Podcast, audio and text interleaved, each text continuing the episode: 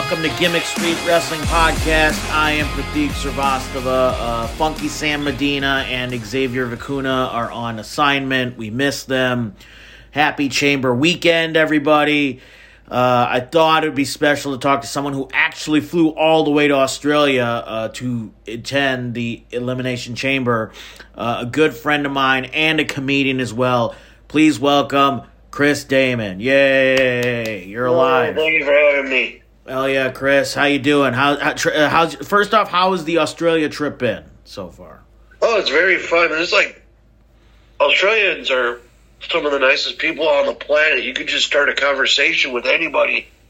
so it's great though. So And you went to the store as well. You were messaging me and uh, our our, friend, our mutual friend Kevin Kellam, who's also uh, been on Gimmick Street before. Uh, uh, you you went to the superstore. Uh, uh, was it like just packed out? Like how how were the lines and everything? oh, it was it was pretty packed out. There was a line. I the store I think opened on Thursday or Friday, like basically Perth Central Business District. Yeah. downtown Perth, and it was in this, uh, you know, like courtyard area of like a shopping mall. And there, there was a line, and I was like, God dang it! I, I, th- I got there at like four. It opened at, or no, I got there at five because uh, the Kabuki Warriors were made an appearance at four. So I was like, oh, I was, you know, hoping to get there when like they'd be, they'd be, the crowd would be distracted by them, but By that wasn't the case. It They were probably more. was a long ass line. Were they doing a lot of signings or just the Kabuki Warriors? I wasn't there for that, so I don't know. I do know that they had a couple other people. I don't. I'm not familiar with their names. And then uh, Undertaker had his Dead Man show on Friday. Oh, okay, yeah, that was the other thing I know people were talking about. That the Undertaker, he was doing a couple different. He was doing like a little tour of Australia and doing Yeah. the, the one man show uh, at different venues. That that was wild. Yeah, he did that Friday at Perth. Nice, yeah. Yeah. All right, so then yeah, so you're there, you're visiting, and you, you know, for our listeners, you know, you live in Chicago, you're going to Australia. Now, you didn't just to kind of give the listeners something. Were you was it sort of like a happy coincidence, serendipity that you were planning a trip to Australia at the same time as Elimination Chamber? It was uh, kind of the cherry on top because I've always wanted to go to Perth. It's the most isolated big city in the world. Yeah, of its size, and it is like because half the co- it's on the western part of the country. It's basically an empty country. I mean, there's people there, but like it's all desert, yeah, and uh, with the exception of the coastline and the fertile south. But I've always wanted to come to Perth, and then they announced the elimination chamber at Perth, and then on Black, uh, not Black, uh, Cyber Monday, they had uh, Air New Zealand had cheap flights to Melbourne. I'm like, okay, this is my time to go. yeah. So you know, I, I bought a ticket, and then uh, fast forward three months later, now I'm here. Now you're here. So you spent a little time in Man- Melbourne, and then you you went to Perth. Yeah, I went. I was in uh, Melbourne for a week, and then I uh, that was overrun by Taylor Swifties. Right, Like, she's uh, having a concert. Like I got in. Yeah. I, I got in and sh- as soon as she got in. And holy crap! You want to talk about purgatory? Go to the mall. The train station, like Central Melbourne's train station, leads into a mall, like they all do in Perth as well. But I walked in and I was I was going to like a soccer match, but all these like you know teenage Swifties were around. I'm like, I can't find the exit to the mall. I'm, I don't know how to leave. This is purgatory. There's too many people. Help. Yeah. uh, so you mentioned you saw a soccer match uh, in, in Melbourne, and I believe now the stadium where they had Elimination Chamber. That's like a cricket stadium or something. Yeah, it's cricket. I think also soccer. Also soccer. Yeah. Yeah, I, I also I went to the rugby match the night before, and that that that was like going to a, like a t-ball game in the suburbs compared to the the stadium, the Right. cricket ground. Uh, so talk about now. So, you, so you're going to these different events in Australia. You're seeing different types of, you're seeing different types of fans, and you're also a fan of going to different types of stadiums. So so what do you make of these stadiums? Do you think they're they're are they vastly different from American stadiums, or they just kind of you know they're just they're little things make them different? No, they're not vastly different. Uh, Optus, I think it's called, because Yeah, like Optus. either telephone company. Yeah. Uh, our friend Gary, he, he's been here as well for a cricket match, and he's like, "Oh, it's a new stadium," and it is new. It, it, it's like you don't see, you know, you don't have the sticky floors of like the United Center, you know, and Yeah. Optus Stadium uh, was voted best stadium in the world. Really? I don't know by what magazine. Yeah, but I was told, it's like, yeah, this is the best stadium in the world. It's pretty cool. Did it feel more Uh, modern and futuristic? Uh, definitely futuristic. Uh, they're very anal with their recycling, Okay. so which is cool. Uh, and then they have something that only one other arena I've seen, and that was nationwide in Columbus. They have free charging stations. That see that's the I, I've never seen that anywhere. Yeah, like Really? And then some of these, you know, I know we went to, you know, compared to. Okay, so let me ask you this now. You you went to, you've been to a few WrestleManias now as well. Uh, we went to we went to 38 together at AT and T Stadium. We went to 39 last year, SoFi Stadium, which that was also a new new kind of stadium. Felt kind of a little I futuristic. don't like SoFi. I think that Yeah. sucks. I was going to say, It's like reception walking wise, did did you find Optus to be better in terms of navigating, getting around? Yeah, yeah, most definitely. It was very easy. Uh, it's cool looking. SoFi is just A a soulless piece of like an art exhibit. People say like, "Oh, SoFi's cool." It's like, no, it's not. It- I'd rather have Soldier Field than SoFi any day. Did it feel okay now? So when you got to the event, did it feel like a WrestleMania at all, just because you're in a stadium, or did it feel? Oh, yeah. yeah. What, what, what were what were the like? Did it remind you of the other events you've gone to, or did it feel like a bigger event? Uh, I think it was a bigger. Uh, it, it felt both. Um, bigger in the sense that this is Australia's what second time hosting an event. Yeah, of this magnitude. So for them, the Aussie, it was really special for the Aussies. yeah. You know, you, of course, you had Rhea. Actually, both ladies are born were born in Australia. Right. That headline. They they Nia did the- Jackson, Nia Jax. Sydney, I believe. Yeah, Nia, Nia Jax. Jax. Nia Jax spent time at uh in Sydney, but then I think her whole hero heel character. They did like a they did like a press conference the night before, and I watched a little bit of it on Yeah. YouTube. Well, I guess night before, but yeah, whatever our time, whatever the fucking time difference was. Yeah, Uh, but I called before over the that. day before the event. Yeah, but uh, clearly the fans were not into Nia at all. Rhea was the you know. Yeah, she was. It was her, and then uh, I would say Grayson Waller. Which I'm not. Is he supposed to be a heel, or is he just like, like, like?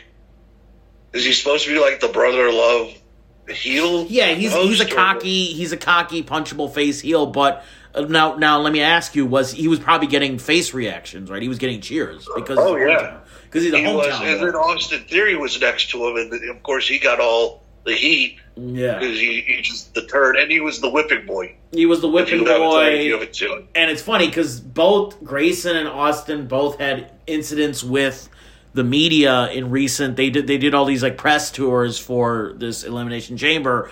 And both Grayson and Waller got asked by reporters, "Oh, this is fake. This is fake. Oh, let me well, let me punch you." So it's funny how they both had these different reactions. Uh, well, they had they had heel reactions, but one is still treated. You know, it's that thing of Bret Hart in Canada. You know, you're you're a heel over here, and then when you go to your home country, they love you. You know. Most definitely, most definitely, they did love him.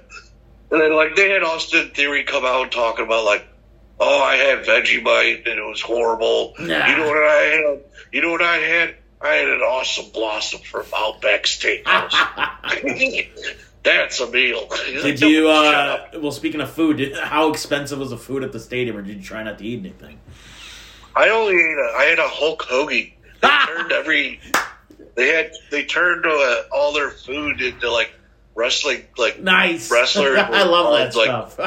power bomb nachos and RKO bagel.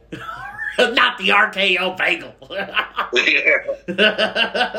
Because we went to, so for those that don't know, we went to the Royal Rumble and we went to the Hulk Hogan's restaurant, and the restaurant didn't really do a good job with the with the wrestling food themed uh, items. Yeah. You could have had like Jimmy Hart nachos. It's not that hard. Mouth of the South um, uh, uh, meat. Yeah, about the South hot wings. yeah, something. That's cool that they tried to do RKO bagel. That's just funny. Yeah, I had a I had a Hulk Hogan and it was dried out. Like there's that new there's a new trend in uh like self like kind of self service uh concession stands popping up all over the stadiums now, right. which I think is kind of I don't know. You just have all the food laid out under a hot light. It, it's they're just getting dried out. I noticed that Kinda- too when I went to Ford Field for SummerSlam last year. I noticed that we're like they're just and, and but I was like just looking for something because the lines were just jammed. I, I'm curious how bad were the lines for any sort of concessions or anything? Or were you able to navigate that? They were. Uh, well, I, I I did my own uh, like stadium hack, and I wait. I the first match, not counting the dark match with the Kabuki Warriors and the other. I forget the two ladies. Uh, Indy though, she was a hometown favorite. okay. Um, but the first actual match was the women's elimination chamber. So during that, that's when I walked. I did my. I walked around the stadium and Yeah. I got my, you know, food. So I I didn't have to compete with any lines. And then I went to the washroom, and then as, while I was in the washroom, the match ended, and then everybody, the flood. Yeah. So it's like that. If, if you want a little uh, wrestling hack, pick a match that you're not really interested in, and then that's when you get your food. It's tough though because some of these. It's funny, and this is for so for those that haven't watched the Elimination Chamber yet or haven't caught up. This is like the first event in a while for WWE where they had a dark match or a pre-show match. You know, Yeah, I don't think we've ever seen a dark match. We- I, I talked about. We we I, I was. I was shocked with the, the person right next to me. He was like a you know a teenage kid. yeah. all excited and you know I was talking to him throughout the whole match. Like I said, Australians are very Friendly. uh, personal, yeah, friendly, and I'm like, wow, because they, had the match. The ticket said, "Oh, doors open at three thirty, starts at five thirty, right. but then we were there. It's like elimination chamber in thirty eight minutes. I'm like, I thought it starts in like eight minutes. They're like, no. So it was a dark match, which was odd, but I still like it. I thought, I, I think they should do dark matches more often with local talent. I agree. They're there. All like the local talents there. You're flying up some superstar there. You might as, might as well do something with them. So I'm I'm happy Yeah. that they're bringing back dark matches, pre-show matches, whatever you want to call them.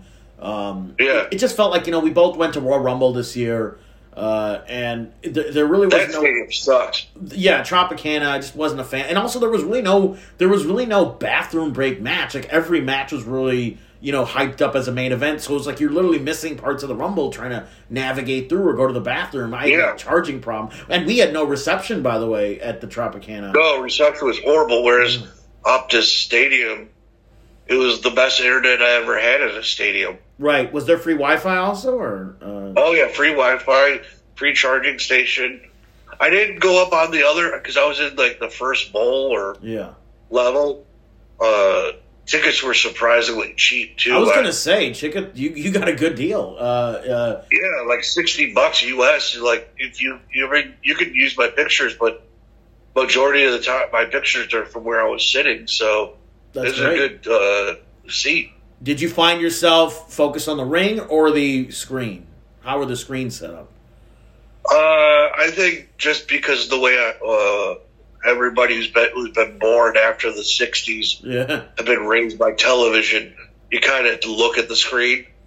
You know, unless you're right right there. yeah. Unless Oh. you're on the floor or something, you don't want to crane your neck up. Um, Yeah, but like there's screens everywhere. And the thing about they did have a, and I blame this on the WWE production, but there were times where the screens went out and it would just have the generic elimination chamber like screensaver. I was going to ask computer. about that because we've no, we noticed that at Royal Rumble too, uh, the sc- certain screens cut out. So we then like the main thing would le- even I we even noticed that I don't know if you well yeah I, you were there for WrestleMania with me. Uh, I don't know if you noticed that WrestleMania two the screens cut out at one point, but we had Yeah. decent seats that we didn't we didn't really have to look up as much. But I noticed they were cutting out, and I think that's more just a production thing because. I had asked people who watched it live, and they said no, there were no cutouts or anything. There was no. Yeah, I think it's a live production thing. They got to fire that guy. it's one Right. guy. It's probably Vince McMahon's cousin. he's still there. Why is he still there? Um, He's the last McMahon, Jim. Jim Oh. Jim. It- it's the guy from the Bears. What's he doing there? yeah. Uh, was mo- was it mostly uh, Australians uh, in your section, or did you see any other international? Uh, Oh yeah, there was a lot of Australians. Now the thing is, I don't know if they're Australians or if they're visiting from Australia or visiting Australia because I saw a lot of South Asians, a lot of Asians. I was gonna say there must have been quite a few. You know, India loves wrestling, and obviously Australia's a little closer to get to. So I was. I mean, Perth in India, yeah, Yeah. like they talk about how people in Perth go to India and Sri Lanka, and the Yeah. Maldives because it's it's closer than saying Hawaii. So Of- of course, yeah. Did you have any But yeah, problems like- getting in? Security was how were the security lines getting in? Oh, the security was. It's weird because our security, you get, it's like going to an airport, Yeah, but here it's like, well, if you don't have any bags and you know, like, just go on through with your ticket. yeah. But once again, StubHub, my, one of my enemies, arch enemies, uh, I, I, I, I downloaded my ticket. I had it, but the ticket wasn't scanning. Oh, And they're, you know, the Aussies, they're very nice, but it's like they're also taking their job seriously. Like, dang, I just want to get in the stadium. And I'm flipping out because, you know, this was like quarter after five. Right, you don't wanna miss I'm gonna anything. miss things. Yeah. I'm gonna miss things. But no, you know, but of course I went to the box office and they straightened it out. And then this older Australian lady escorted me through security. I was like, all right, well, that's good. it's uh yeah it's um i don't like stubhub but uh it, in terms of that it's very easy to get in and out and another good thing is well, i guess i don't know if it's in other parts of australia but here in perth if you're going to the event you show your ticket to like like the train uh, public transportation you get on for free That's great. yeah How was So, it? like, I- um, now, yeah. I so like- how did you get down there? Did you use like a like a transit or just the car service? Or I Ubered it because I thought I was running late. I Yeah. Ubered it to the stadium, and then the guy dropped me off. Uh, you know, before you know got busy. Then I walked. But then after the, the actual elimination chamber, I just followed. You know, trains through the city. Got on the train, took it to the city, and then I got an Uber from there in downtown Perth that's great. back to my Airbnb. That's great. Good navigation. Didn't have to didn't have to stay at a at a at a, at a casino and kill time. Exactly. Didn't have to, you know, yeah. That's a hack for all our listeners. That's a hack for all our listeners. If you're doing an American pay per view or something, and the Ubers are fucking four hundred dollar plus surges, go go find the nearest bar or casino and just kind of ride it out. Yeah, do that.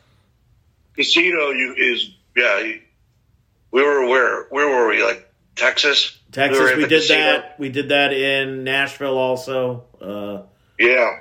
I did that for SummerSlam also last year. Um, yeah, that's that's the hack. You gotta do that. Um, That's the hack. That's the hack. All right, so let's get to the actual event now. Uh, now you've seen, you know, you've been to two War Games events. You saw the Hell in a Cell WrestleMania. This is your first time watching the Chamber. Uh, now I, I don't know if you heard the news about like the pirates stealing parts of the chamber, and they had to like bypass the Suez Canal to get the chamber materials there. Oh, really? yeah, They they brought it through the. they had to go. so like Sony Yemen has an elimination chamber banner. Probably some like weird, or just a piece of the chain or something. They should hang. They should hang it over the canal. this is the real chamber. yeah. well, you know it's funny in Germany. I don't know if they could ever do this premium live event in Germany because they got they actually when Elimination Chamber DVD came to Germany, they changed it to No Escaped because they didn't want Chamber making any mention of gas chambers. But I don't know. No Escape sounds pretty bad too for Germany too. Yeah, yeah, you might. Yeah. Might as well just call it death toll. just call it just death baton. Yeah, death massive death. the mega death. Uh, okay, so how was the action? Like they they kicked it off with the women's uh, chamber match. Uh, between the two, let, let- well, yeah, let's talk about the women's chamber match. You know, highlights, lowlights. Were we able to get a good uh, uh, scent of what? Or what were we able to see what was going on inside the chamber? How was it visually constructed? As Well, like the women's chamber match is the one I walked around the stadium. It was it was like now or never, pretty much for me. yeah, Because the thing about last night, it's like you kind of knew Rhea was going to win. She wasn't going to win, lo- lose well, the she, main she wasn't in her the yeah country. That, yeah That'd be stupid. yeah. It's like Hulk Hogan losing to Sergeant Slaughter, and you know, Well, you know it's funny. They, they've had people lose. I mean, Drew McIntyre lost in, in England last year. They've they've done things like that, but I felt like given she was she's built so strong as a as a competitor and this title holder that you knew you know you kind of knew she was she wouldn't lose the title right then and there. But you're right. It was a good hometown win for her. You know. yeah. Um, so like the ladies match, I didn't see, but I watched the entire every other match I watched because you know I was done exploring the stadium. Uh, I, in terms of like the men's elimination chamber, I got I got a sense, but Was it obstructed I at don't- all, or I- were you able to see? I could see everything. You know, uh, my eyes are better than my cam uh, camera on my phone, so I could watch. Like when that my footage of the actual ring action is all pixelated, but in my mind, I remember saying, you know, Yeah. You know, RKO standing up on the cage when he was introduced and all that. That was cool.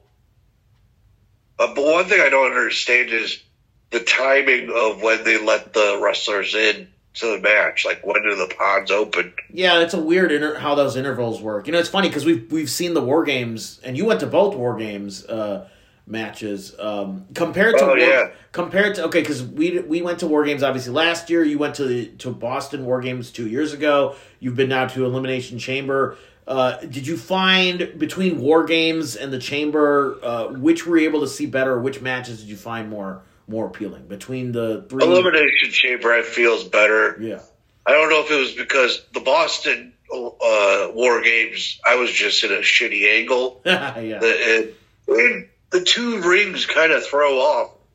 Whereas this is the one two ring. rings are always there. Yeah, they're there for the other matches also.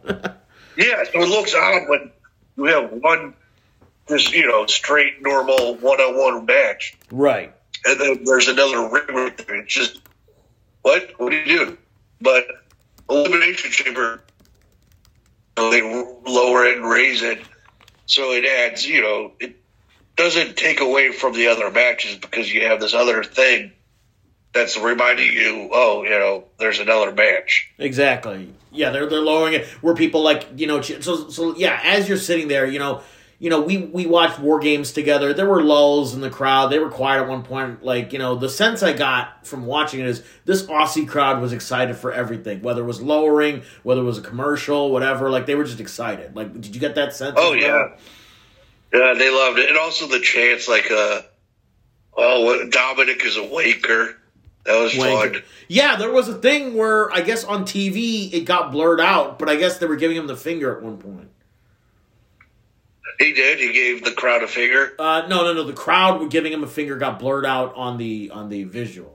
Uh, on Oh, the really? That's on the cool. pay per view. Yeah. So And then, uh, you know about the awesome heel turn, right? right. No, no, about AJ.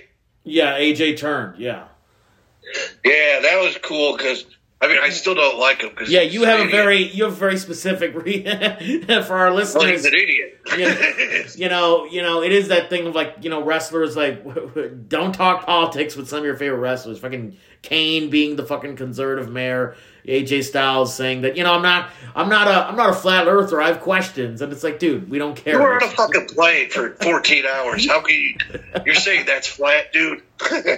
We hate you, dude. Um, yeah, so so give me a sense then of the uh, you know, so there was there was a Judgment Day match. Uh, and I guess Dom uh, interfered or something. Like as a match, though, how did how did you like? Was Judgment Day getting?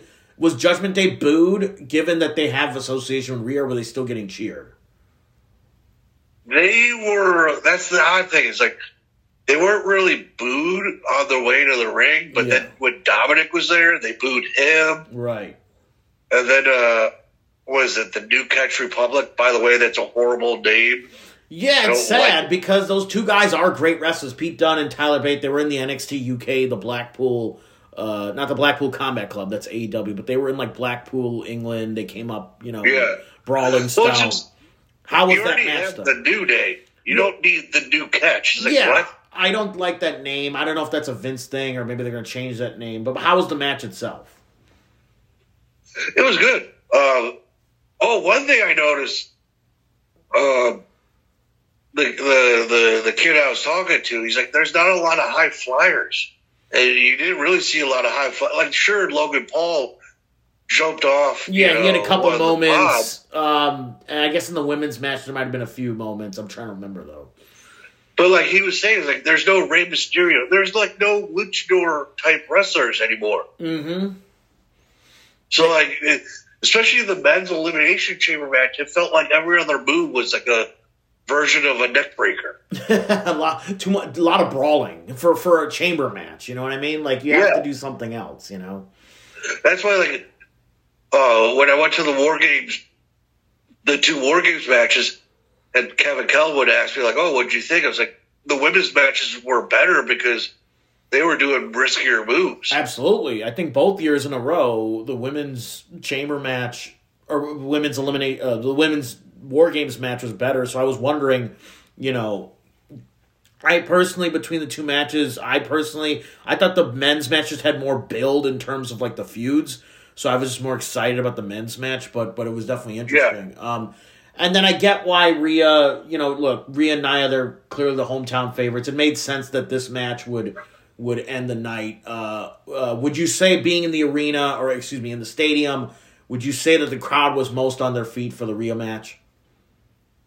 No, they were sitting down. It could be politeness. Politeness. I mean, the the the the floor was standing up because you you know you're on the floor, but uh, even right. So like a couple rows in front of me, there was two uh, guys with signs, and on the back of their signs it said "sorry." Like they were apologizing, they were apologizing to the people behind them for holding up signs. That's that's clever. That's cute. uh, Yeah, what would you say was your favorite match of the night? uh, I would say I like uh, the the men's elimination chamber was the one that had uh, I feel like the most significance for impacting WrestleMania. Absolutely. So yeah, there was a lot, a Like, lot, you lot have- on the line in that. what's that? There was a lot on the line in that. In that. Yeah, now you're like, I don't know what what's going to happen on Monday Night Raw, but now you could possibly have an LA Knight AJ Styles match Mhm. at WrestleMania, and then uh, you know, the, yeah, like it, it seems like a lot more of uh, the storyline for WrestleMania was revealed that during that match. Right. Should Rhea have tried? Should they have done something? You know, because usually the title sometimes gets offended inside the chamber. Do you think they should have done Rhea in the chamber? Or do you think it was wise for them to just do a one-on-one match with Rhea in her home? In her home? Yeah, it was wise because you're showing off Rhea. You're like thanking the Aussies, like, hey, you know, our biggest women's wrestler is your, you know, from your the, your country. Yeah. It was. I mean, the the main event was kind of a squash match. You you knew she wasn't going to lose. It was wild know? because I'm looking at the times right now. The men's match had the longest time, and yet that wasn't the last match. You would have. I mean, I knew the women's match wasn't going to be as long as a chamber match, but man, like it, it was kind of. Did it feel short to you? It was- did, but also that's when I was charging my phone. yeah, So like I, I got like I have footage of uh, Rhea coming in, yeah, but then like, my phone was down to like fifteen percent. I'm like, I don't want to have a dead phone in a country I don't. No, that you don't know. Yeah, how are you going to get home? Yeah. Um, yeah, Rhea, Rhea had a really strong entrance. Uh, uh, what would you say the crowd was the most loudest for of what you saw? Uh, Rhea. Also, going back to AJ, people were like, like they were heartbroken that AJ turned. it, it was fun. It's funny because he'd been feuding with LA Knight for a while too, but I guess this was the full turn. That's that's I guess. Oh, the- yeah? yeah. Yeah, it was fun. I mean, I don't. I, I I just like the heels in general. That's who I like. Oh yeah. So, I mean, they're more fun. You know, they have more. In my part, they have, they're better characters, but you know, it's all a show. You know. Uh, And then the, uh, I also like the chance like Dominic's awake, or and then uh, Were there any other curse Like, cursing chants or anything wild? Any other chants you remember? oh, they booed Rock. That was awesome. I haven't seen that. Like, I haven't heard a Rocky sucks chant since I was sixteen. I remember Rocky Maivia. I didn't like him either. He's he still sucks. uh, I mean, yeah. how how what did you Uh, think of that? What's that? no, go ahead, finish. It does make me wonder though if Goldust, aka uh, Dustin, is going to be at WrestleMania 40. That would be a great. I think you know he deserves his you know Hall of Fame induction at some point as Goldust. He deserves. I think one more run in WWE. I think, or at least tag with Cody. I think that would be a great story for him to finish as well. Especially do like uh, the Bloodline versus the Rhodes family because they were talking. Yeah, You know, they were talking smack about each other. You know, Absolutely, yeah, and you you need Dustin because Dustin's an icon too of the. You, if you think about it, Rock and Goldust are both icons of the Attitude Era. Maybe a little bit, you know, Goldust was there before the Rock, but I think that'd be a great addition to the story. Maybe he will make an appearance. I think that'd be great. You know, and Goldust, you know, The Rock being Mister Hollywood, and Goldust is you know Hollywood, yeah. or whatever. Oh man, I mean that'd be, that'd be great last year, but you know, it is what it is. Um, yeah. Yeah. So, uh, any any final thoughts? I know we didn't talk much about that segment uh, with with Grayson Waller. Uh, any thoughts on that, or any any other uh, like? I mean, things- it was kind of it, that was probably the weakest. yeah, because it wasn't a match, so- was just a segment, you know. But they had to include, they had to get Grayson Waller somehow on the show, you know. Does he wrestle at all? He does. He's he's definitely. Okay. he- and I know him and Austin are kind of like in a tag now, so they I, they've had him wrestle a little bit. He was in the Oh, Royal okay. Rumble. Uh, he he's fought like Kevin Owens quite a bit because he's kind of. Yeah. They're both kind of attached to Logan Paul too now. They're kind of helping him out a little bit too. Yeah. Logan Paul got a lot of heat. That was cool. People are booing the hell out of him, um, which is great. Yeah. definitely a lot of heels. a lot of a lot of heels on this show. Yeah. Um, yeah. Any other final thoughts on the stadium on the event? Beautiful stadium. The I, I like the atmosphere. I mean, wrestlers. I mean, wrestling fans have their own opinions, but I'm all about like the moment. You know, that's what it. I mean, I like just going to these events. I I'm really not going to lose sleep if you know Rhea Ripley lost the title last night or something like that. yeah, you're you're there for the I match. got bigger problems like a phone bill to worry about. I'm a grown man. Yeah. I'm in a country where I don't know the language. I'm just trying to get by. yeah, I know they're speaking English, but I still don't understand them. right. You know, what's broke? Uh, well, yeah, safe travels, Chris. Uh, and you know, a lot, you. a lot of people don't know that. Uh, you know, you you're pretty much gone. So so in 2000, uh, in, in 2022, you went to all Big Four pay per view for WWE. Yeah. Then last year you went to three out of the four, if I'm not mistaken. You went to Royal Rumble, Yeah. uh, WrestleMania, and uh, War Games, and the Survivor Series War Games. And then this year, literally, you've gone to every pay per view for WWE so far. You've gone to two, two straight. Yeah, there's not one in March, so yeah. Yeah, I'm the next pay per view. the next paper will be I Mania. do actually want to go. I, I, maybe not this year, but in 2025, if they have it in Saudi Arabia still, I might go to that. I think that would be. I think that's the Like, I- next. That's the next thing for you to cross off is go to a Saudi pay per view. Yeah, like I like that they're. I, I like that the WWE is going international. I just remember they would always be like, "We're in some bumfuck stadium in Ohio for WrestleMania or some shit," you know. yeah, And now they're like, "No, we're going to be as you know, uh, you know, eighty thousand cricket st- stadium in Australia." oh yeah, I think it, it. I still remember they did that backlash last year in Puerto Rico, and it was like backlash is supposed to be you know, a nothing pay per view, but it became like a big spectacle event because they were in a different, you know, country or well, yeah, they were not a different country, yeah. but like you know, a, a, different different part of the different part of the, you know the United States, and and and the crowd hadn't seen wrestling in a while, so they were excited, and it it, it and it makes a difference. You know, you you oh, hear yeah. different types of chants, you feel that crowd. Like, I, I think like the dream for WWE, like really is get one in Japan now. Japan, uh, probably bring like a SummerSlam or a Mania to Europe. I think that's the other big one. They've not really done a big four, and it's been a while. You know what I mean? So I think they probably want. to Yeah, the well, last one I could think of Wembley in #92. Wembley in '92. That's that's the big one they haven't done. Um, and like, I'm sure like not uh, Canada is just American Junior. America like, Junior. but yeah all right, man. I'll let you go. I hope the rest of the Australia trip grows well. Do you do you want to? This is going to come out probably Tuesday. Do you want to plug any of your Australian shows? Uh, I don't know how much longer. Well, if you're from Australia, if you're in Melbourne, yeah, I'm going to be at Dirty Secrets on Wednesday, the 28th. All right, and then uh, I'm at Nevermind, also in Melbourne, on the 29th, and then the second of uh, March, Kevin Kellam and I are going to be in, uh, was it Peshtigo, Wisconsin.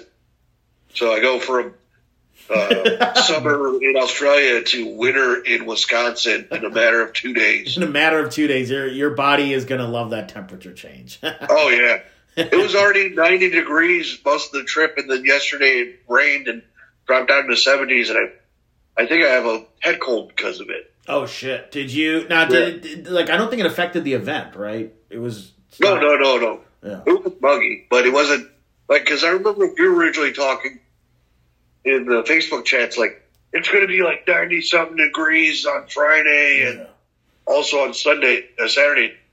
No, it rained on Friday over Friday night, so the temperature dropped.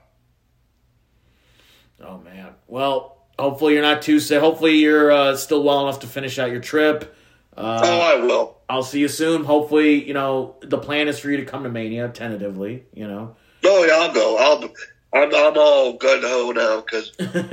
did this ignite? Well do, okay, on on the final note, I'll mention do do going to live events. You know, like you know, I feel like a lot of wrestling fans watch on TV. There is something truly different about going live and seeing it live? Did, did, what would you tell a fan who maybe is like, I don't know about trying it live? Like what, like you know, what would you say to a fan who hasn't seen wrestling live to kind of convince them? Oh, it's it's like communal energy. You get the vibes from like when Rhea Ripley comes out, or say, you know, like uh, who was it? I know we were at WrestleMania last year. We wanted The Rock to come out, but he didn't. But like, the, you get someone special like Edge coming out, like you know, 80,000 people getting excited. Get excited for Edge. Note of music. Oh yeah, last year's Mania was wild because you had you had Rhea Ripley winning winning the title. You had Edge coming out in the original Hell in a Cell. Uh, you had Sammy and Kevin Owens winning the the tag team titles. Like so, you had yeah. these big moments, and then of course, you know one of our one of my favorite Mania memories will always be when Stone Cold came out at 38. You know, at the end of the night. One. Oh, that was fun. I, I it just brought me back to being a kid again. Yeah, it was yeah. fun. Goosebumps. You feel like a kid again, and you hear that glass break. I mean, that's something I never got to do during the Attitude Era. So for me, it was like it's about yeah. time. Yeah. So that was that mania for me will always be special because of Undertaker getting inducted. Never hearing. I never heard the Gong live because I only went to see uh, when Undertaker was doing the biker uh, taker, so I never yeah. got to hear that gong yeah. live. So that was that was great. But that's what I'm saying. Like you go to these live events, you go to these pay per views, premium live events, whatever you want to call them and you hear that music, you feel you're in the thing with the fans, and it just you're you're it's like an out of body experience. Yeah, it is, and it's a little bit better than sporting events because in sporting events, if your team loses, you're going to be bummed out. Mm-hmm. But it, unless you're like a dweeb, you can't be bummed out at wrestling. No, I mean you might get a little disappointed, but then you're like, um, or you're just drunk when you're an adult and you don't care. yeah, yeah. So it was fun. But also, I don't understand the people that, I mean, I understand, but don't understand people buying belts. I'm like, you're buying a seven hundred dollar belt. That's like a WrestleMania ticket. WrestleMania. did you see a lot of? Did you see anybody like cosplaying uh, at the? Uh... Yeah, I saw Dudley Boys.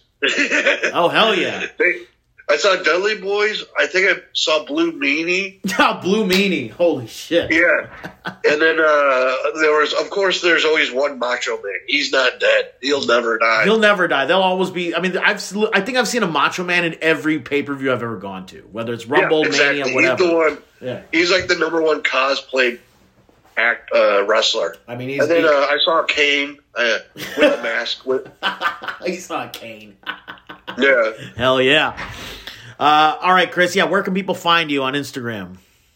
Uh, I think it's Damen seventy nine or Chris Damen seventy nine. Damen, 70, I forget. Damen seventy nine, definitely not sixty nine. And then seventy nine. You'll see me. It's me, my dog. Yeah, and uh, yeah, you can you can follow Chris. He posts all his pictures, everything, and uh, yeah, we'll have to have you back on again or something, or maybe we'll preview WrestleMania or something. Maybe we'll pregame. Yeah, we'll do the pregame WrestleMania talk about the worst WrestleMania matches of all time. Of all time. all right, safe travels, Chris. Talk to you soon. All right, thank you. See you, Scorpine. Scorpine.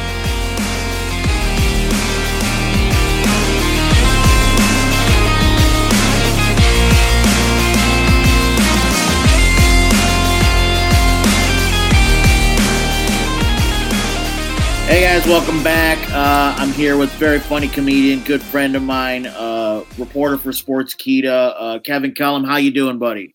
I'm doing well. Uh, too much Red Bull, too much caffeine, too much going on, but um, we're, we're booking rooms for Philadelphia, PA. We're booking we're, rooms. We're, it's official. We're all going to, to, to Mania, and it's it's getting a little stressful. You know, tickets are going up, uh, rooms are going up do you want to do it's like do we want to stay right by the stadium? Do we want to stay like like 10 hours away? Should we just stay in new york and take a bus to uh, i don't know. It's, it's, getting it's getting annoying. Uh, it wasn't that bad last it, i honestly think this year is even more just like there, there's more twists there's more turns not just in the storyline but just in getting getting there. It's it's it's wild.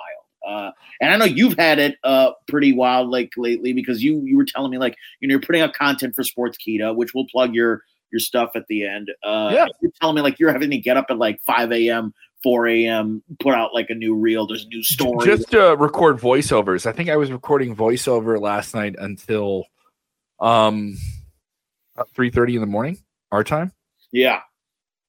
And it's just it's wild because like not only they're they, I think you were telling me earlier they're like a India based company so they're on a different time twelve hour time difference so they loved Elimination Chamber being five a.m. our time you know what I mean so we talked to our good friend Chris, who who went to the event. Uh, but I want to get your thoughts also. Like, you know, look, Chamber is. It's funny because usually, like last year, well, I guess last year they only had Chamber, but like a couple years now, they've been having like Chamber and then Fastlane, or maybe like one more pay per view before.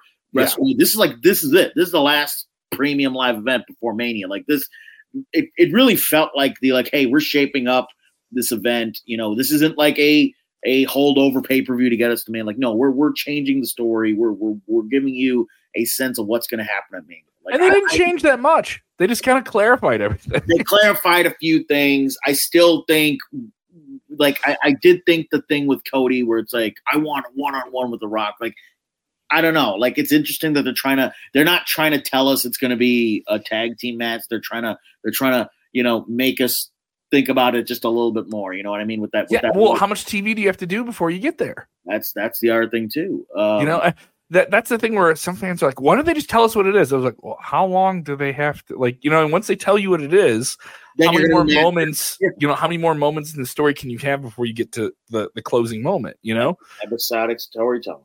Yeah, I mean that happens all the time. Like they get to WrestleMania, you're two weeks out and then the hype's right there, and then they have one more week of TV, and it just feels like, oh well, now I'm less excited. I'm just a little less excited because of that one extra week of television. I kind of uh, like this level of story. It keeps you, it keeps you watching the TV show. Regularly. Yes, I mean that's the main thing, you know. And if you're not even watching the television, you're casual. You can keep up with it on YouTube and stuff like that. And you know, there's many fans who listen to podcasts and stuff like that. They just watch YouTube. They just they, watch it on YouTube and they just follow the clips they or they listen to a podcast about it. You know, you, if you follow sports teams, you watch every game. I get it, you know, but you want to watch the playoffs and WrestleMania. li- elimination chamber of the playoffs. We're in playoff season right now. This, this is our playoff season. It, it, it's great. So so so thought quick thoughts on the chamber matches itself.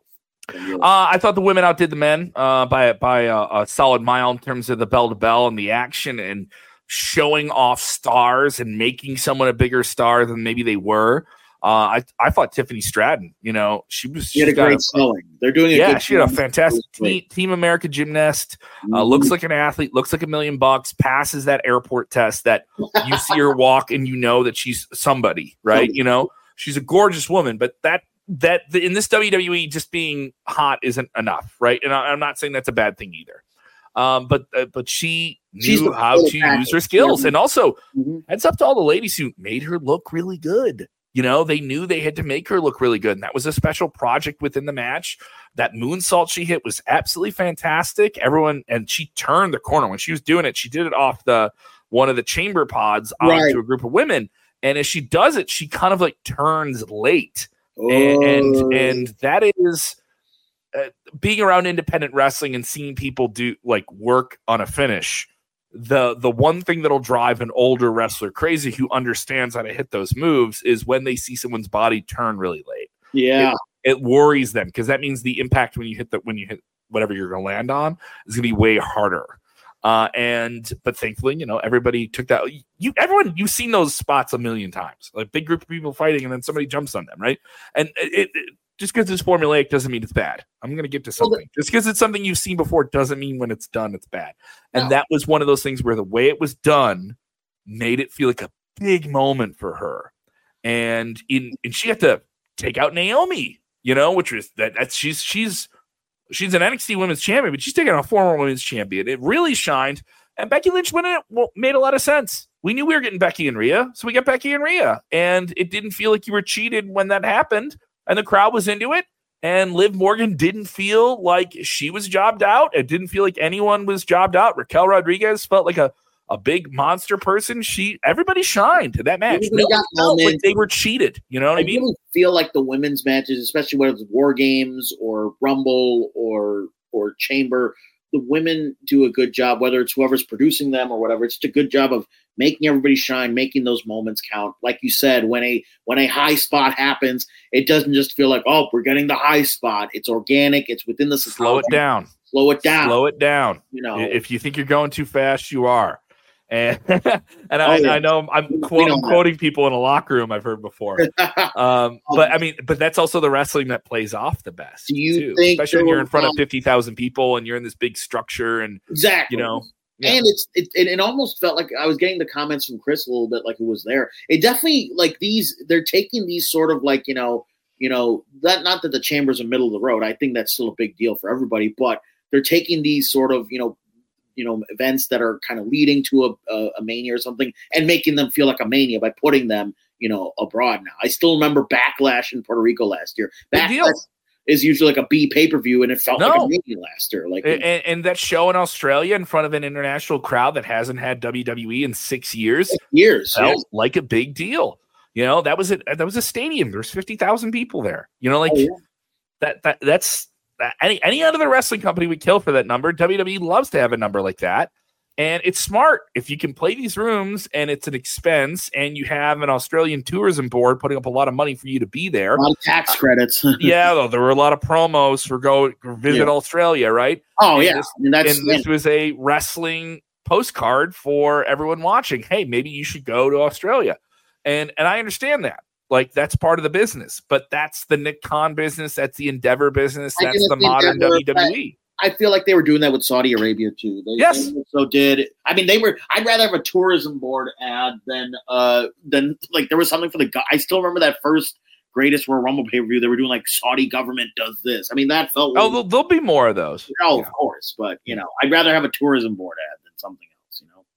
And it's smart. They probably got you know a lot of money to do this, you know. And the show ended with Rhea Ripley having a big triumphant win over a big, very, very over villain. Uh, you know, a lot of things were predictable in the show, but I don't think predictable is bad. I'm not saying Elimination Chamber was the best show of the year. I'm not saying it's better than Royal Rumble. I thought Royal Rumble was better than this show. No, Um, I, uh, but I do think predictable. I think we're both kind of saying this that like it doesn't matter. Like certain things in wrestling you think might be predictable, but it's not just that. It's also it's how you do it and who who is the stars involved. I think obviously, I think Yeah. most people knew oh Rhea Ripley's probably going to walk out still champion, but the way they got there with, and making Nia look strong, I thought I thought Nia had a good showing as a as a as a monster heel. Yeah, and um, come on, You Rhea, have to Rhea Ripley's Rhea. Ripley's one of the biggest celebrities for WWE and Australia. Right. I mean, she's a main event. I think I forget who said it. It might have been Hunter who said it. Like she's a main eventer on any day of the week, let alone in Yes. her home country. She's, probably one of the top ten most popular acts in wrestling, all of wrestling. That's what helps these global live events is having wrestlers from there. So it because you get excited for the hometown, you know, Yeah. efforts of it. You know, whether it was Yeah. I thought it was a good show, uh, but I thought the men's match was good. Didn't think it was great. I really enjoyed uh, last year's uh, the U.S. title chamber match where you had like Montez Ford doing that one spot off the ceiling, Bronson Yeah. Reed as the brawler. Like I thought, I'm not saying this one wasn't good, but I felt like last year's was a little hard to top for the. Uh, you know, Logan Paul, another thing where a guy who shouldn't be a great wrestler figures out how to get himself over. You know, he had a couple of soft. He has a couple of weird transitions. You can see some things where he's going too fast. He was, he was. Um, I saw a little bit of that, but then at the same time, he was such a good heel where he was writing out Kevin Owens Yeah. on the pod. Like It was he knows how to- awesome. Yeah. He understands psychology really well. Yes, and the the, the aerials from a guy like that are great. Like Mhm. his execution is really really good, uh, and he knows how to he knows how to pull the pull a punch in terms of not I'm not literally, but in terms of being aerial, where you do it in a way where you can really frame it to the camera. Uh, and he did a really good job. Drew McIntyre winning it makes a whole lot of sense. Makes Drew a whole lot of on a real hot streak. He's a certified chicken shiz heel now. He's been a bad, bad guy, and now he may be one of the baddest guys in WWE outside of The Rock and the Bloodline. And the way he won was very dishonorable. It's very not the Drew McIntyre that fans love. That, that we love 2020. the the the McIntyre we got during the Thunderdome era. Yeah, he's a completely different person now. Completely different guy, stole the But win. he's still like a big guy, so it's like you could see him. Like he's not like you know a little squirming little. Oh no, but the fact that he's doing like chicken shit finishes is interesting. amazing. Oh, I like it. And then the stuff with Punk. I mean, on Monday he sat Yeah. and did the. You know, He's got a guaranteed bat- match when Punk comes back from this tricep injury. He's got a guaranteed match with him. I like that. and he keeps. Do you see the stuff he did on Raw last night? Oh And yeah. He burst his eardrum, and he's kind of alluding that he has this injury. And I know he's going to say burst your eardrum is fine. Yeah. And he said, "You may miss WrestleMania." He's like, "Who do you think I am?" CM Punk. And what a great line! And they squared up the camera really close on him for it, and he's, he they're was just into him. It's great. oh.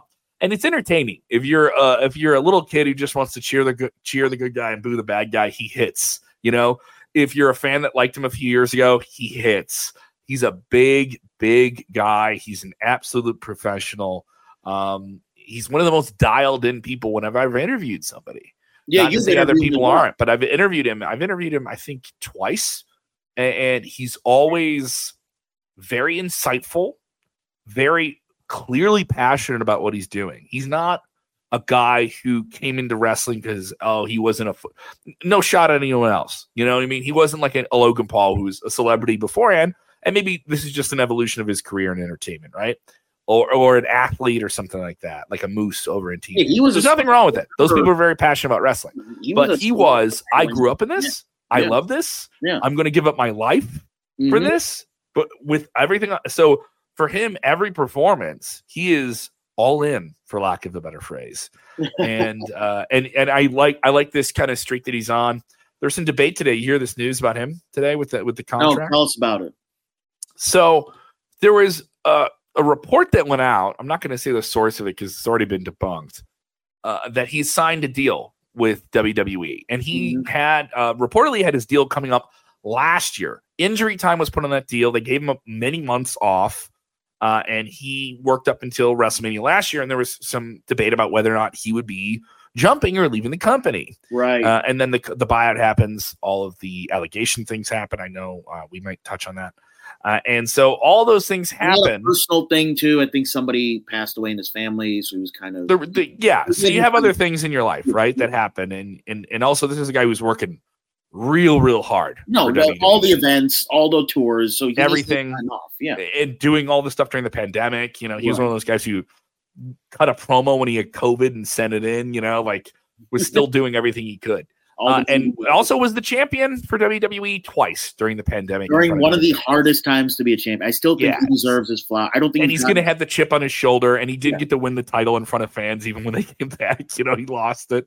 Yeah. So like this guy has a lot of character motivation that's built into that. Resentfulness is there. So him signing a deal or him leaving WWE like even in kayfabe, there'd be a lot of fun things you could do with a Drew Galloway, whatever name you would want to use, if he left WWE again and went back in the independents or went over to All Elite Wrestling or went and made uh, you know a name for himself in Japan, he would be a big star in Japan with New Japan Pro Wrestling. He'd have a lot of options. Yeah, you know, he would have a he would have a lot, a lot of options too if he appears um, there. So the Daily Mail and Fightful report today that he has not yet signed a deal. So there was talk that he signed a deal and he has not yet signed a deal.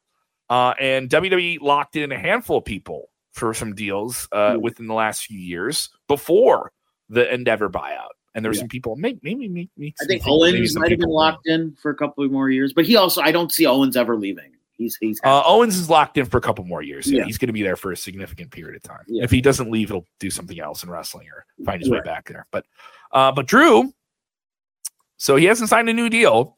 Uh, but the, the, word is they're not far apart on money. They're just far apart on plans for him. Plans what those him. are, and also this is a different WWE. Like if you sign a big money deal with Endeavor uh, and WWE TKO, does that mean you sign with William Morris Endeavor? Does that mean you get the benefits of yeah. What you're you're signing up for a different type of deal.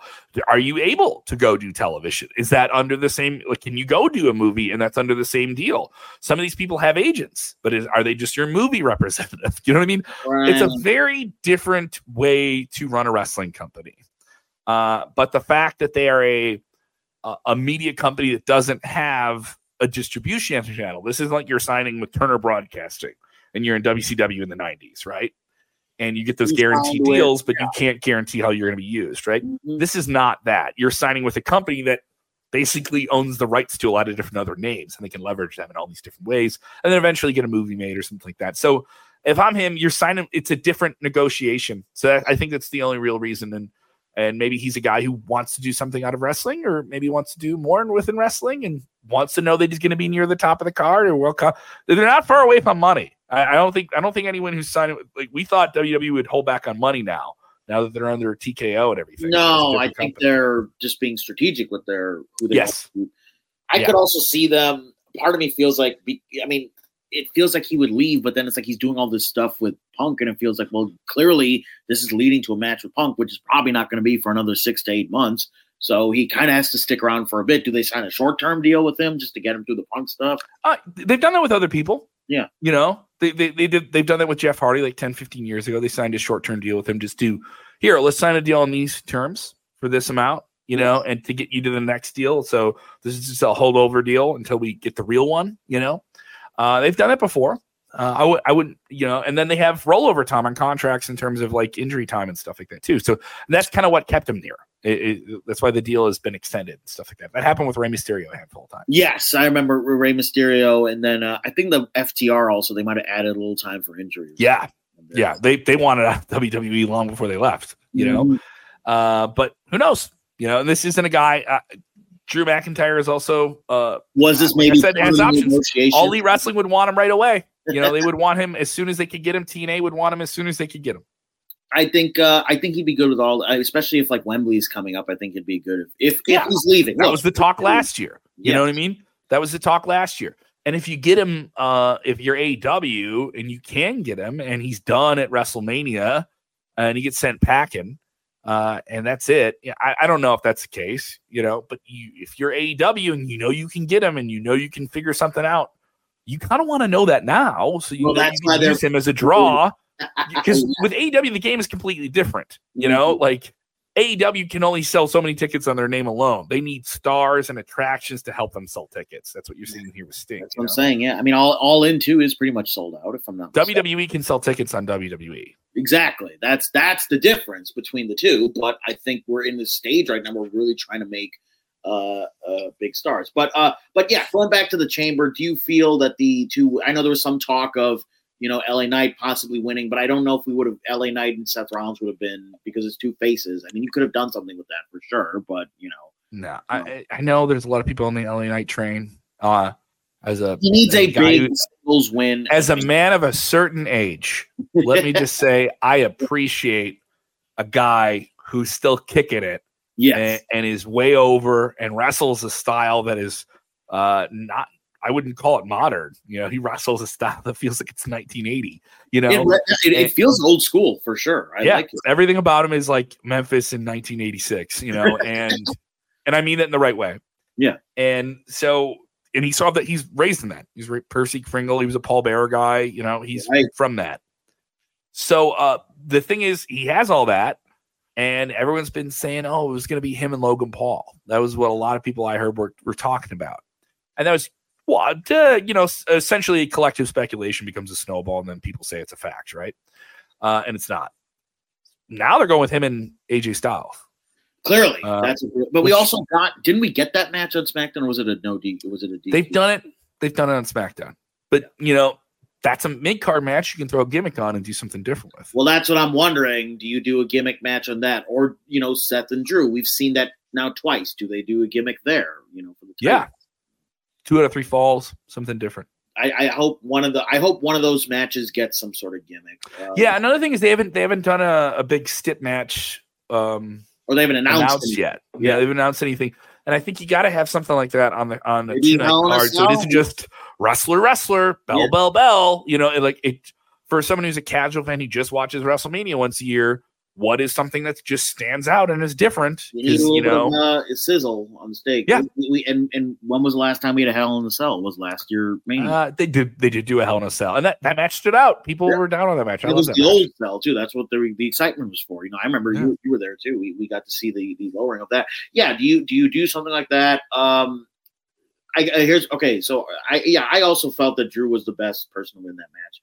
Uh, there was also going back to the women's match real quick. There was also a rumor that Jade Cargill might have been in the chamber match. Do you know what's going on there? Do you want to speak to those rumors? You know, a lot of people asking about Jade.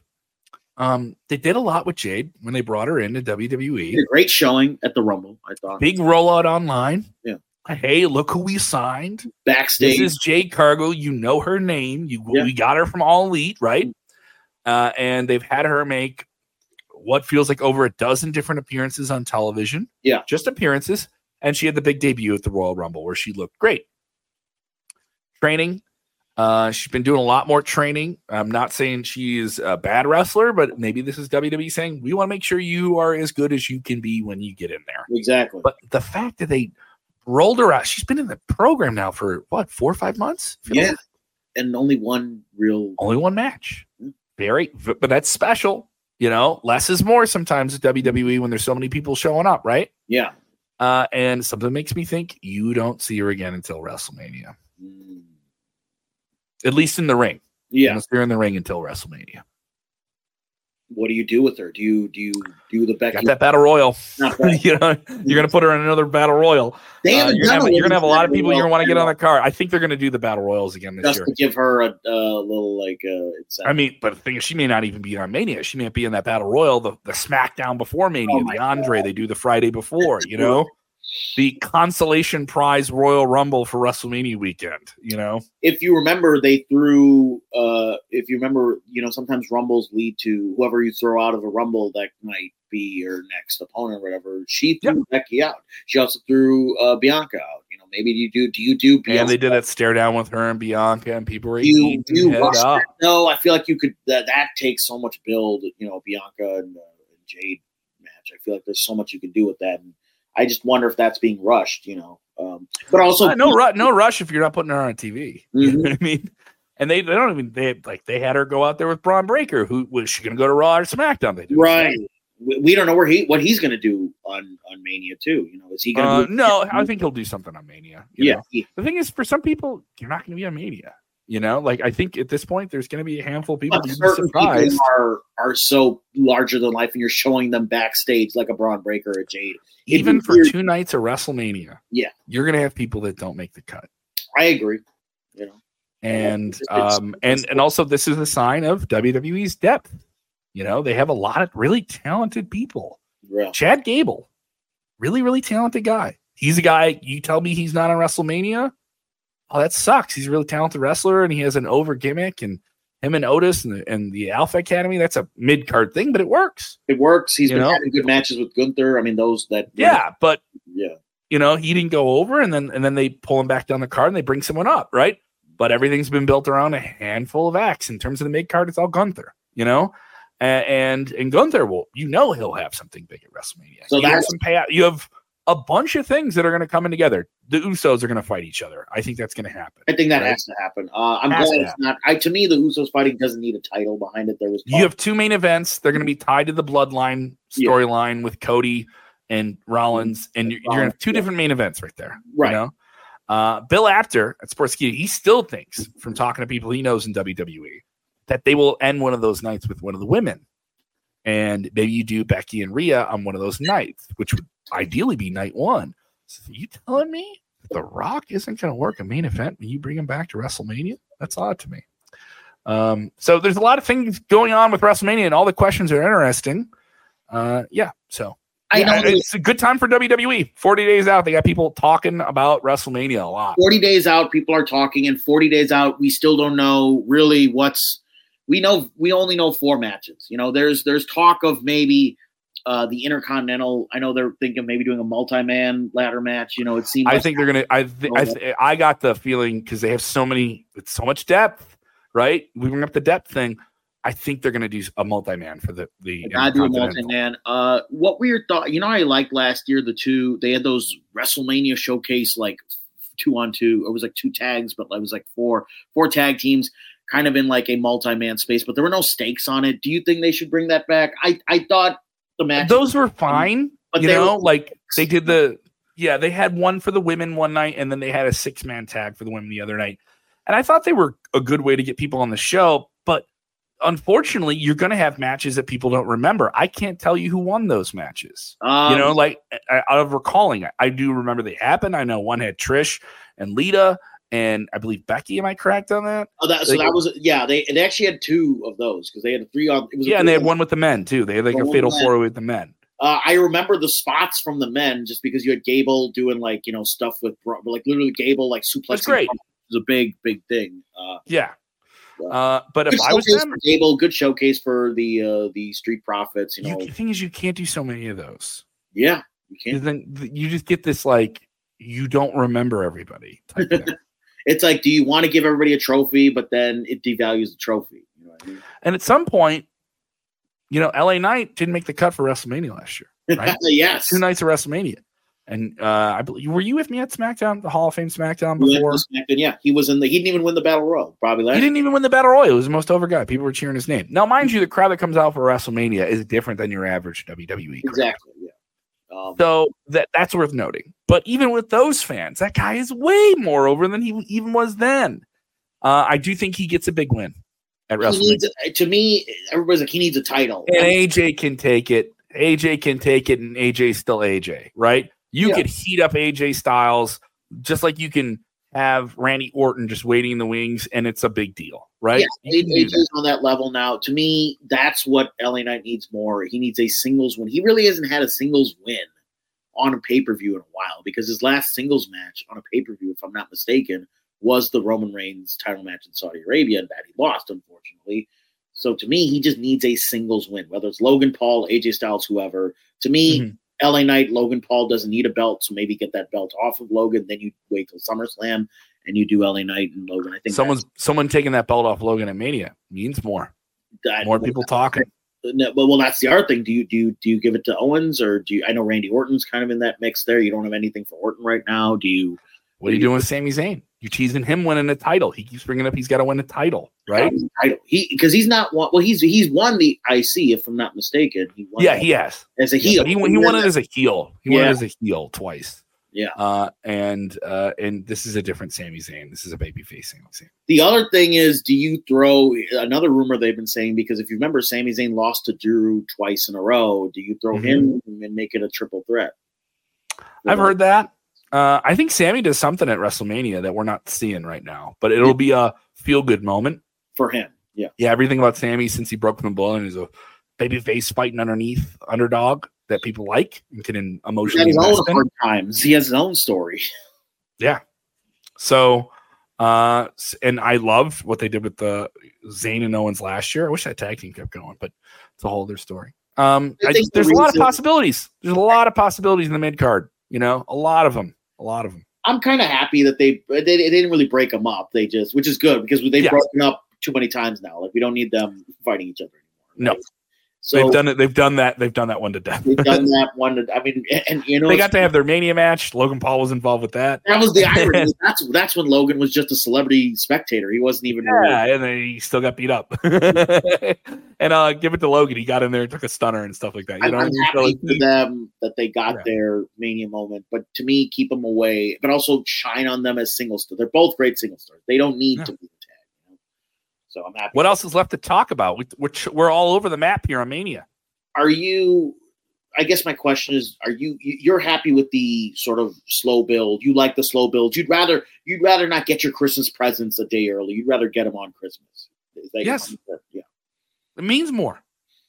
means more. Why the fickle, fickle, and I, I think this has to do, and this is maybe just me as a media person, and and you too. Like, there, you don't give it away No. right away. You build to it, and the anticipation is what builds to it, and the anticipation means you make more money with it, right? Absolutely. and you get to be a part of something special. You know, like Hogan slammed Andre. We knew it was going to happen when we saw it. It was cool. You know, we knew Austin was going to beat Michaels when it happened. It was very, very cool. It was Yeah. very, very special.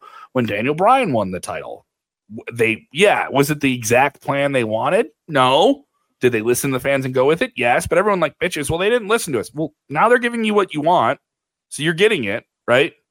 You know, they could have done Rock and Reigns here, but they listened to you and they're going to give you what you want you know and and also the guy you rejected is going to play the heel so uh, if you're trying to find something to complain specifically about the big matches at wrestlemania and i've heard some people um uh, who are WWE creative people I've talked to, or former creative people, that really don't like that tag team idea of Rock and Reigns versus Rollins and Cody, because that means you would have Cody and Reigns touch each other before their big showdown, which I agree because they haven't had a they've I think they they've like only had like a stare down or something since Mania last year.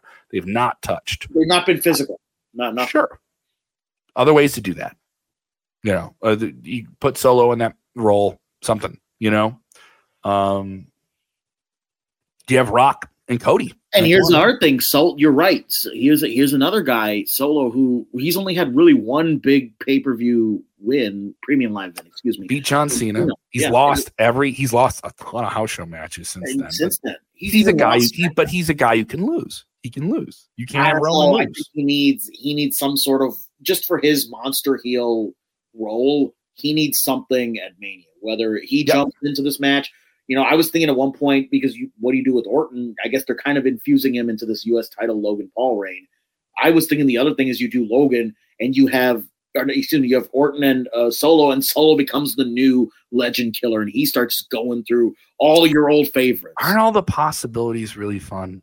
you know, what I mean, I, I I do think Rock in a tag team match allows him whatever issues you might- smoke mid ring ring rust, whatever that is. You know, like less time in the ring, still gets to be an attraction, still gets to be physical, can still have a good match, um, and you can still have the aura of him in a match. That is special. The Rock wrestling a match in 2024 is very special. We've not seen him in a ring have a real match in a long time. He's come out and done these bits, and th- those are special.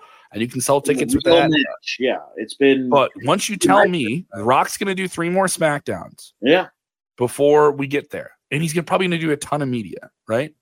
And he's going to do, and he has a huge social media following. he is A lot of- He, he he can promote this just on his Instagram, basically. Yeah, and the way they told the story last night with Heyman going out there now, they're doing a lot of things they did with Heyman kind of keeping the bloodline going when Rock isn't there. The pulling the phone out gimmick, and Cody got to beat up the goons who went in the ring. It felt very Lesnar esque in a way. Whole- Yes. Yeah. But uh, but also Heyman is a guy who's such a good talker and so compelling and so easily hateable. he's telling the they- story the whole time. Oh, they gave him a ton of time to talk up to the ring God. too. God bless him. Uh, and so, and Cody is he's a sta- he's Captain America. You know what he is. You've had Darth Vader at the top for such a long time. Now it's time for the good guy to get the belt back. That's what this is. Does that make Heyman? Uh, And, and I'm telling you this: Reigns is not leaving Philadelphia with the championship. No, he's Some people tell me they oh they just they want to keep the belt on him. This is the Reigns marks too. They're just dying dying to say this, and they've lost themselves and their and their their allegiances. And this isn't me being like anti Reigns at all. Yeah, I enjoyed the match last year. I thought it was great. It was very Empire Strikes Back type stuff. you needed him to have a like. I think it was too easy for Cody to win last year. Yes, we were all disappointed. I don't I don't I didn't think it was too too easy. It's just No, I'm saying if he had won, that might have been that would have felt too easy. He needed his hard times. I think. Yeah, and since then they've been Conan, they've been Conan, they've been Roman in a tag team match. So the allure of him and everything they've created, like he is human. He is you, you, you know he's not a god. He is he is defeatable. He was pinned by his own flesh and blood. All right, I think that's a little convoluted with that stuff, but they, that that was very important. He was pinned. yeah. You know, he, He he is- is, he- manip- he is openly manipulative. Yeah. he is openly like he needs other people to do these things. These are all storyline points that Cody will hammer into him before they get to Mania, and it's all going to culminate and say, "You're on the ropes before the bell even rings, buddy." You know what I mean? Like they're they're gonna say that. Like I got your number, and when it's just me and you, just me and you, one on one, nobody else. that and there were some great storyline notes, things you could see and look into. When Cody said, "You're not hunting me, I'm hunting, Hunting you." you," Oh, it was great. and, and so so so Cody is going to injure a handful of people, or prevent them from doing something in their own path to WrestleMania. Uh, and and, uh, and this this will be an interesting scenario. Uh, and and also Cody's gonna have backup. And, and who, who that backup is going to be. So it allows you to have Yeah. a bunch of cameos. It allows you to have kind of reminds me of like an Avengers movie where you, you you get to have a handful of different people who all have vested interests in making Roman no longer the champion. You know, like there's a lot of people he's screwed over to get where he is. And there's And a lot of people kinda he's screwed over. in this- in this Yeah, you know what I mean? You know what I mean? Like, and it it, it borders on convoluted. You know what I mean? Like it borders on that because you had it at SummerSlam when Jimmy, for no reason, it felt like no reason, turned on his brother, right? Yeah. But you're gonna get Jimmy versus Jay. You're gonna get So- Jimmy versus Jay. Somebody takes down Solo. I think. I think I could see this. I'm part of me thinks like maybe you do this thing where all the faces kind of, you know, help Cody in that final moment. Yep. Yep. That's what I see happening. And not just not just guys who are there. Someone comes in. Someone's Punk can do that. Punk he doesn't have to he doesn't get too physical. No. He can hold a chair in his hand, Yeah. you know? All right, I know how this is going. You're you're gonna he's gonna you're done, dude. like like no one's getting in that ring. like besides the guys who are, in that Yeah. ring. You're only And- facing her. Yeah. Yeah. And uh and uh, you know, sorry Solo, your thumb's getting broken before before you get to Philadelphia. You know, like uh there gonna be no Samoan spike. So uh and there there's part and th- this is the part where I know I'm marking out. It'll be worth the trip to see this title reign end that way. You Yeah. know? And if you're a diehard fan, that means something. And but there's some people say, "Oh, he's got to have the title so he can beat Hogan's record." I I don't. don't, uh, that's not enough. Like a line on a spreadsheet and part of WWE's like title Weird. lineage. Those yeah. are all special things week to week to get to a big moment. But the moment of him beating Hogan's record does not outweigh Cody beating him for the title in the main event of WrestleMania. and, and on a decade, uh, on like a milestone year for me. Yeah. If you remember, WrestleMania 10, Bret Hart. Under new ownership. Yeah. All the bad news that that outside of wrestling. You know? The Dark outside of what the what the guys and gals do in front of the camera, you know, exactly. all those other things that they don't control, you know, what can they control?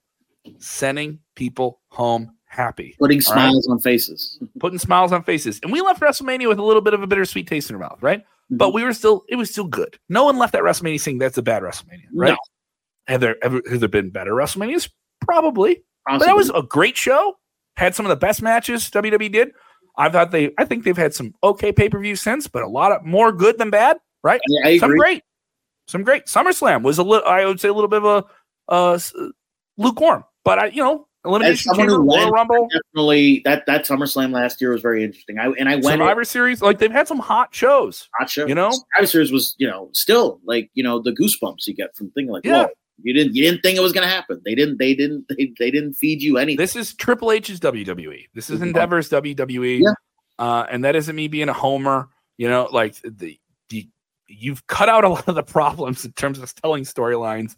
You've added people. You've clarified things. Uh, Raw, a three hour show every week that some people thought was a chore to watch doesn't feel like a chore anymore. no, it's definitely a different. It's different. You're seeing those different. I'll catch uh, some of it live and then I'll watch the rest on watch the highlights. Yeah, you know what Yeah. Um, I, I usually watch a little bit of it and I'll go hit an open mic and I'll come back and I'll catch the rest or whatever, you know? Uh, but let's start to wrap up here, Kevin. Uh, I do want to touch a little bit on. There's been some news. Uh, you know what? You know, certain celebrities are doing promo right now. You know, The Rock's gonna be doing a lot of promo, and if they might ask people uh, on this road to WrestleMania, on this promo tour, on this media tour, they might ask about the Dark Cloud, the dreaded, dreaded Vince stuff. Uh, Yeah. John Cena was recently on Howard Stern. He made some comments, uh, you know, referring to his friend and mentor Vince McMahon. You know, I guess the question is, what should these guys be able to say? What can they say? Are they welcome to give their opinion? Look, this is a guy who who gave a lot of breaks to a lot of people. Should they be able to freely talk about that, or are they under the scrutiny of his of this person's actions? No matter what, it's an incredibly uncomfortable position to be in. Yeah. To be asked about it. Uh, and in the media, I can tell it's uncomfortable to ask. Uh, but there is a responsibility to talk about it. Also, I think there's a responsibility off the record to ask people if they're okay with talking about it. hmm um, especially if you have talent who I don't know. Not going to say no one has a, re- a professional relationship with Vince McMahon, but I, I think it's uncomfortable to ask people if they have a limited one, especially in the last few years. Oh yeah, Yeah, you know. Uh, but if you John Cena, that guy very much has a relationship with Vince McMahon, and it, it, and and uh, and I listened to that interview. I listened to it, uh, and Howard Stern is one of the best interviewers in all of media, the king of all media. Baba booey, baba booey, fa, fa, fa. I know, I know. When we were talking about this topic, I wasn't going to get silly, but I wanted to to have that Yeah. point of levity because uh, I, I this is comics. We have to be really really silly. And to me, Stern he asked the tough questions. This is just Yeah, and th- this is a different Howard Stern. This isn't, you know, Howard Stern of the past. So Howard Howard is, I think, still one of he was the best interviewer then. He's a lot more serious now. And even Howard, in talking about that, as a guy of in his 60s, says there's friends of mine who things came out about them, and I can't be friends with them anymore. And it's and as he put it, it was a mind fuck. And I heard some people who heard it, who heard the same interview I did, say that Stern gave a better answer to the question he asked Cena than Cena did. And Cena, though, uh, a lot of people said it was uh, Style Monster, uh, Sal, who who a big channel. He's a guy whose opinion I respect. I think he's a really smart um, analyst of wrestling, and some other people I've heard were very, very critical of John Cena and his response. And that John expressed a level of empathy towards Vince McMahon in this situation. Um, but I don't I don't know if those same people and they read the quotes and I saw a lot of people respond and read quotes. And this is and to be clear, this is not me in any way whatsoever defending Vince McMahon no. of the things he's alleged of doing. And I want to clarify on that. I also feel I don't feel John Cena defended Vince McMahon. The thing he got crap for was having empathy for him. Which that's the you know, like like that's the part that like jarred me with the way people went off on on John about this. I was like, so you're mad at him because he still has love for this person who's a father figure that made him who like who was he a is. critical force in making him who he is. Mhm. This person is still processing the fact of what he's dealing with. Mhm. You know, like that's very hard to process that. The way you and I hear about it, we hear news and oh wow, I've spent my whole life as a WWE fan, and man, I, I like it really bothered me the day I found out for a couple of days, and it still bothers me. Still bothers me that like The extent of somebody who is story- is alleged, mind you, alleged of doing these things, and it looks very very bad. Mhm. It's a. It Um, really is. a but but he he expressed empathy and he, and the, the hard hill you have a hard hill to climb and I can only express love for this person and understand. But he also expressed accountability. I know some people said he, they were mad at him because he didn't um, specifically express any sympathy for the people affected by this directly. Right. You know, I think that's where he Um, let, let there was less communication. okay, like uh, and I'm not I'm not devaluing that take at all. Yeah. Uh, but uh, one, and then other people were even madder at him because he went into I have love for the entity of WWE, and he is so earnest. John Cena playing his character is him turned all the way up. He's Right. much like Cody. He's very earnest. He's very, very. He's very much the make me the guy. I want to represent something bigger than me. An ego thing, but like an ego with a sense of um, centered morality Right. you know? Uh, so but then there's some people saying well where's your morality if you're not bringing up these people that are affected by it and stuff like that? So uh, i get where everyone's take on it but his fact of what did what can we do that doesn't that keeps you know like he's, he's i'm worried about how this affects other people. When he says w entity of wwe he's saying everybody you know what i mean? Like he's like i just want to be like the disney line. He said if you work at disney you want everyone to leave disney really really happy you Yeah. know, Th- this isn't what you want. And he's just still in that mode, even though he is who he is. He takes that same type of drive and attitude and, and overwhelming, all encompassing dedication to what he does. You're asking that person who ties all of that behavior with his work, who he is as his work, right? To the relationships and the people that helped him drive to that point Exactly. very very hard so uh, and i'm not saying i don't have empathy for people that are affected by this i have empathy for people who have to talk about it and their words are weighted so heavily you know what i mean like some of the most important things you will be asked about are some of the most awful things that somebody who helped produce and create stories in your career that are tied to you that guy is alleged of doing these awful Horrible things. awful Yeah. things. So I, I think it's very unfair to judge people who I don't think know everything that we're able to read now publicly before we found out about it. You know, and, and that isn't me giving anyone an out. I do think he could have been a little bit more um the empathy should have been broader. The empathy could have been a little broader. Uh, it also, I mean, I will say this: John Cena is obviously a big star. He has media handlers. I wonder if should should he have spoken more from the heart like he did, or should he have had more of a? I, I thought he did speak from the heart. Should he? Oh, yeah. I, I guess my question is: Should he have been? I, this is the thing I'm thinking about: is could he have had a more PR friendly, you know, handled craft? Oh, I thought it was. I thought he was trying to do very PR friendly, and he was trying to be very conscious of what he was saying and and how he said it. You know, but it's also uh, you don't want it to be so robotic. I think it's better if he speaks. no, like- but some people are going to say it's robotic, right? Yeah. Even though they're going to say like, "Oh, you're trying to be very earnest, but you just come off robotic because you're just trying to Right. protect people, right?" So there's that. it just sucks because you have people like The Rock and Cena who are on these media tours right now. I think And the, the Rock's going to get it. He's going to get it if, if he hasn't already been asked about it. He definitely Yeah. uh, will. He's an executive now. that's the other thing. Uh, well, that's where I think someone like a Nick Khan should have to take. He will have to speak to it too because I mean he's on that sort of you know the Mhm. inside. He knows, and also I think another question that should be asked as opposed to you know I feel for like someone like a Bianca Belair who has a very limited relationship with Vince. What does she know and what should she have to speak to? She's just trying to get ready for Mania. You know what I mean? Like it, it's unfortunate. You know, and I know they had the big Hulu roll out red carpet for their Hulu reality show, and I'm I don't feel like there were a ton of questions directed about that stuff, and that's good because they need to focus on that. You know, And there's other people I talk to who are in wrestling media who think this is the number one thing we should be asking about. it's it's so I think it depends who we're talking to. I think I think Nick Khan needs to speak to certain things. I think TKO needs to speak to what are they doing now to prevent that. What what sort of internal investigation are they doing on their own? Because they that I haven't really heard anything about. I think that's Mhm. something we're talking to. Like, what are they doing to mitigate this problem and prevent it from happening again? And what investigation are they doing on their own? You can't just say, "Well, we removed him and that's it." You know. Yeah, and then there's going to be people say, "How did you handle this?" and and, Yeah. and where the where's the weight in that? And uh, mind you, there's a company that bought this and bought into these things, and you had Ari Emanuel, head of Endeavor, bought into WWE. There were allegations before the sale. They knew stuff was going on. yeah, and and they needed Vince to be a part of the deal, Mhm. you know. And, and now a lot more comes out, and they're in this position. you know, and um, so it's it's very weird. Uh, you know, Kevin Owens said these are disgusting and awful, and this is really really hard to process. You know, like that was uh, a composite of what he said. It's terrible, and it can never happen again.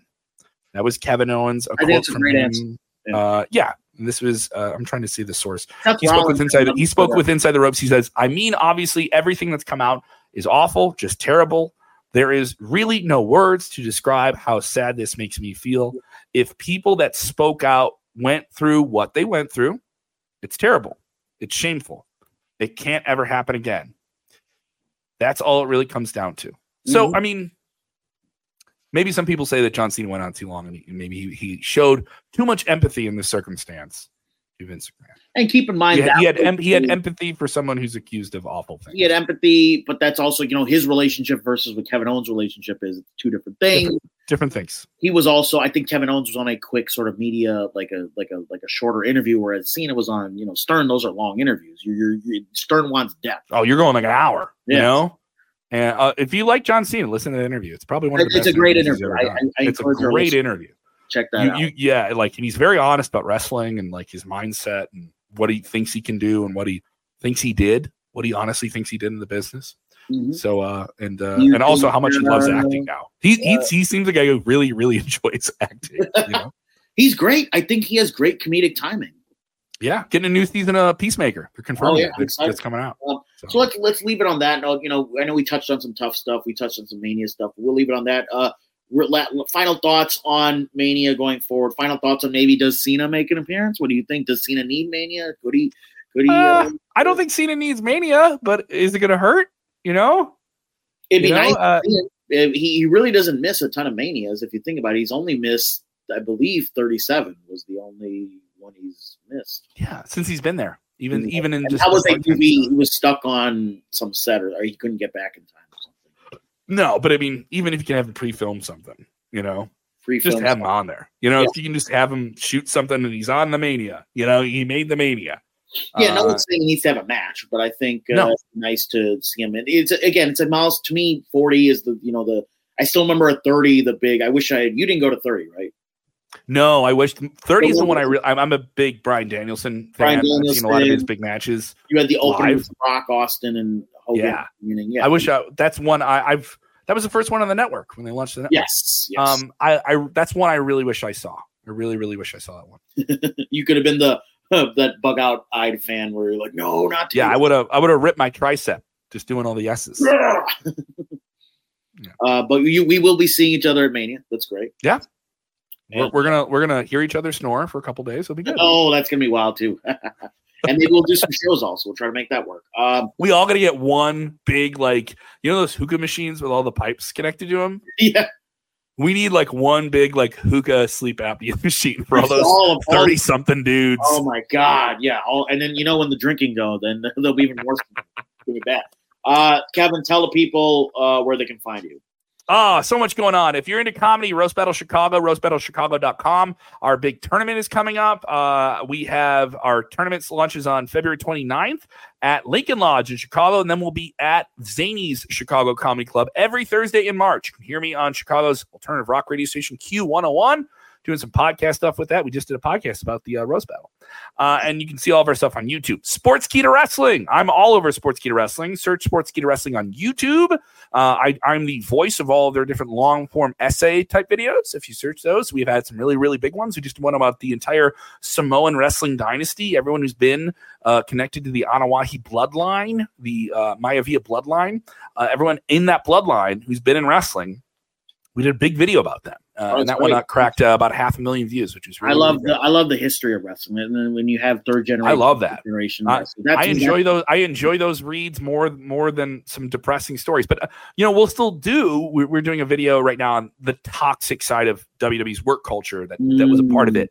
Uh, that's there. It's, it's there. You know, some of it's natural. Just like if you go into pro sports, there's injuries. You know, and and and all those different things. So we kind of like touch on those stories, like a collection of them, uh, and that's coming out soon, relatively soon. So we we have the honest, real stuff. We have the deep dive, fun stuff. We got a lot of stuff. Hell yeah, Kevin. And uh, you can find me uh, at Prateek Comedy on Instagram. Uh, I have a bunch of shows coming up. Uh, and yeah, let's uh, let's talk soon, bud. Uh, Get that right, beer ready, baby. Get that beer in ready. Philly. Uh, uh, this has been Gimmick Street Wrestling Podcast, guys. Take care.